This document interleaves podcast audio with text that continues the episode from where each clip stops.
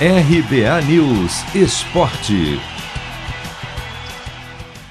Esquenta a briga pela liderança do Campeonato Brasileiro. Neste fim de semana, pela 14ª rodada, o empate com o São Paulo no clássico por 0 a 0 fez o Palmeiras chegar a 32 pontos.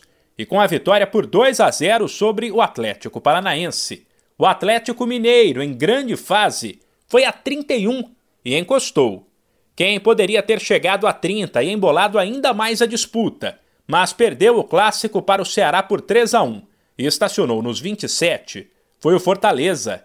Fato é que o Flamengo, que voltou a jogar um futebol de alto nível após o retorno de atletas que estavam com as seleções e a chegada do técnico Renato Gaúcho, também se animou. Com a vitória por 3 a 1 sobre o Corinthians em Itaquera, o rubro-negro assumiu o quinto lugar e viu a desvantagem para o Palmeiras cair para oito pontos.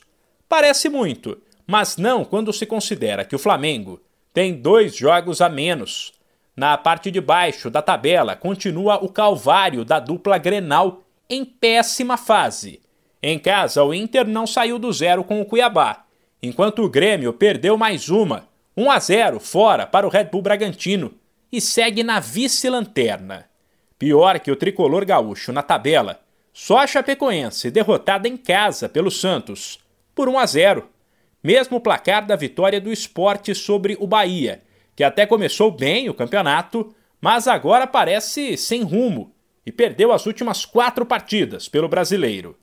O fim de semana ainda teve Atlético Goianiense 1, América 1, enquanto o jogo entre Fluminense e Juventude foi adiado porque o tricolor tinha duelo com o Criciúma pela Copa do Brasil. Duelo vencido pelos cariocas por 3 a 0, resultado que colocou o Flu nas quartas de final. Depois de 14 rodadas, a classificação do brasileiro é a seguinte: sem esquecer que Flamengo, Fluminense, Grêmio, Atlético Paranaense, Cuiabá e Juventude têm partidas a menos.